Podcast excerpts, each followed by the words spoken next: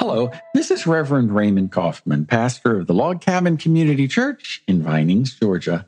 Welcome to our podcast. Today is the very first day of a new year. It's January 1st, 2023.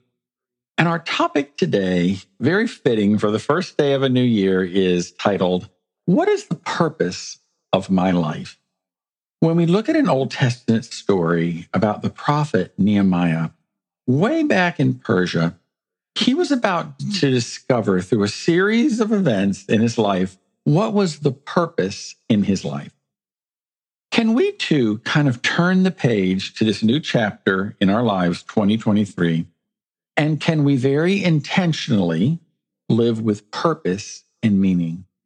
You know, when we know our purpose and we feel like we're contributing to our world and the world around us, and we have meaning in our life, our life is enhanced and we feel like we're accomplishing something and we feel like we are really able to use our gifts and our graces.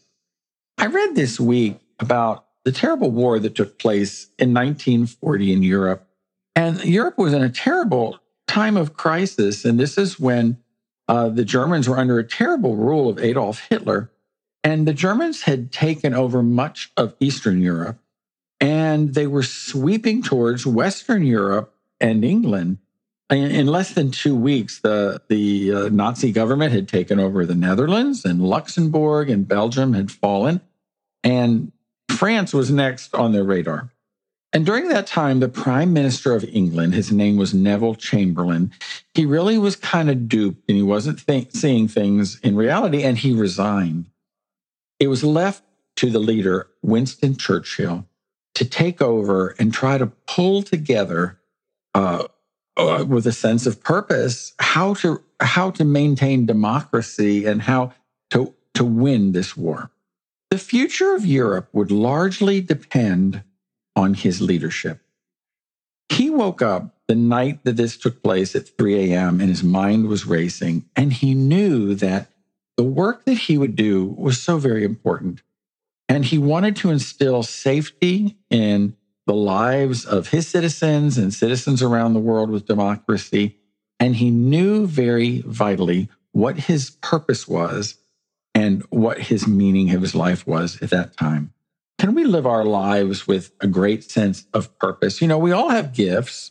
Um, some people are gifted in other areas. I'm not gifted uh, musically, but some people have musical talents. Some people have very good speaking skills and are very good with relationships. Some people are introverted, extroverted. You know, the, our world is filled with many different people with all different types of gifts. And when we all work together, it really makes the world a beautiful place. But as we use our gifts, our talents, then we are able to fulfill God's purpose in our life. He made us, He wants us to use our gifts and our graces. God has a purpose for your life too. Think about it. It's the first day of January. What are we going to do with these next 12 months? You know, an individual who may illustrate this better is the Old Testament character Nehemiah. You see, Nehemiah lived 586 years before Christ. And at that time, the Babylonians had invaded Judah and destroyed Jerusalem. They tore down the temple that Solomon built there and that city was in disarray for a hundred years. But Nehemiah, he took that upon his heart as a concern that he really wanted to restore that city.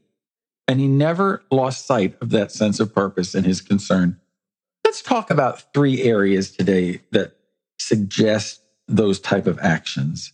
The first one is you need to cultivate concern. You know, Churchill spent years learning and preparing and strategizing of how to protect his citizens, how to protect that part of the world with democracy. And because God had given him a concern about the safety of his people and his nation, purpose always begins with a God given concern. So, the question I ask you today what are you concerned about?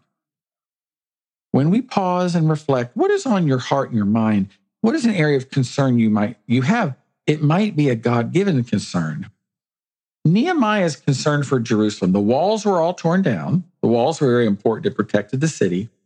The gates had been burned, so there was no security there. He mourned this. He fasted and prayed about what he could do to turn this city around and make it a safe place for his people as well. God's purpose will always begin with a God given concern in your life. Someone once said that it's something that sticks with you. Sometimes we have concerns and ideas, but something that really sticks on your heart might be a God given concern of something that maybe you can tackle. First, we all realize that not everyone is going to share your concern. What you have a concern for, you may try to convince other people to join your team. They may not, they may not do that. And secondly, we have to realize that not everyone has a concern to do anything about it. They may know there's a problem, but they say, yeah, let someone else do that. Thirdly, we have to realize that God gives a concern before he provides a solution. You know, Nehemiah was a servant for a period of time before he was a leader. He was the cupbearer to the king, meaning anything, food or drink that came across the table, he had to taste it for the king's safety, and he had no authority. But eventually, he did become a leader. But during that time, don't abandon your concern. Cultivate your concern. Learn as much as you can about what you might be able to do. And then to pray about it. Say, God, how can you use me to make a difference? Somebody has said there are many things in life that will catch your eye, but only a few that will catch your heart. When something is an emotional, heartfelt concern, that is something that we can that we can work upon. The second thing is to focus on the eternal. In the book of Ecclesiastes, there's a quote that says, He has made everything beautiful in His time. He has set eternity in the human heart. Yet no one can fathom what God has done from the beginning to the very end. God has a purpose and a plan. And sometimes using our gifts and our abilities to make some change in the world is a part of God's plan. Nehemiah's concern wasn't really about a wall. He wasn't concerned about a wall. His concern was about God's people taking their rightful place in God's plan. The third thing we have to do is to concentrate our energy. Nehemiah, the prophet, he overcame years of discontent. Nehemiah overcame years of discontent and opposition. But then in, in Nehemiah chapter 6 in the Old Testament, we read that the wall then has been rebuilt and it's complete. But Nehemiah had many enemies that were stirring up trouble.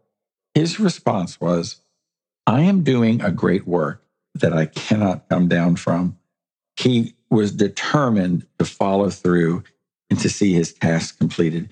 He knew to accomplish his purpose, he would have to watch out for the greatest enemy of purpose, and that is distractions. He stayed focused. He concentrated his energy until he got it done. Now, I know it's a new year. I know you're not a Churchill. You're not you're not trying to, to, to save democracy in your part of the world that I know of.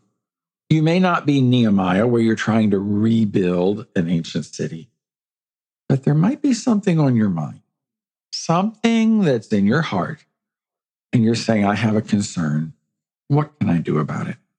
This new year, I hope we all take some concerted efforts to observe the world around us that sometimes is hurting, sometimes is going through difficult times, people we may know, circumstances where we can maybe make a difference. I once read a poem. It's very simple, but it, it goes like this. And we'll close our podcast today by sharing it. It says, I am only one, but still I am one. I cannot do everything, but I can do something. And because I cannot do everything, I will not refuse to do the something I can do. My prayer for you is that this year you tackle that something, that we all find a way to make our world a little brighter and a little cheerier. May God bless you. And I wish for you a happy new year. God bless you.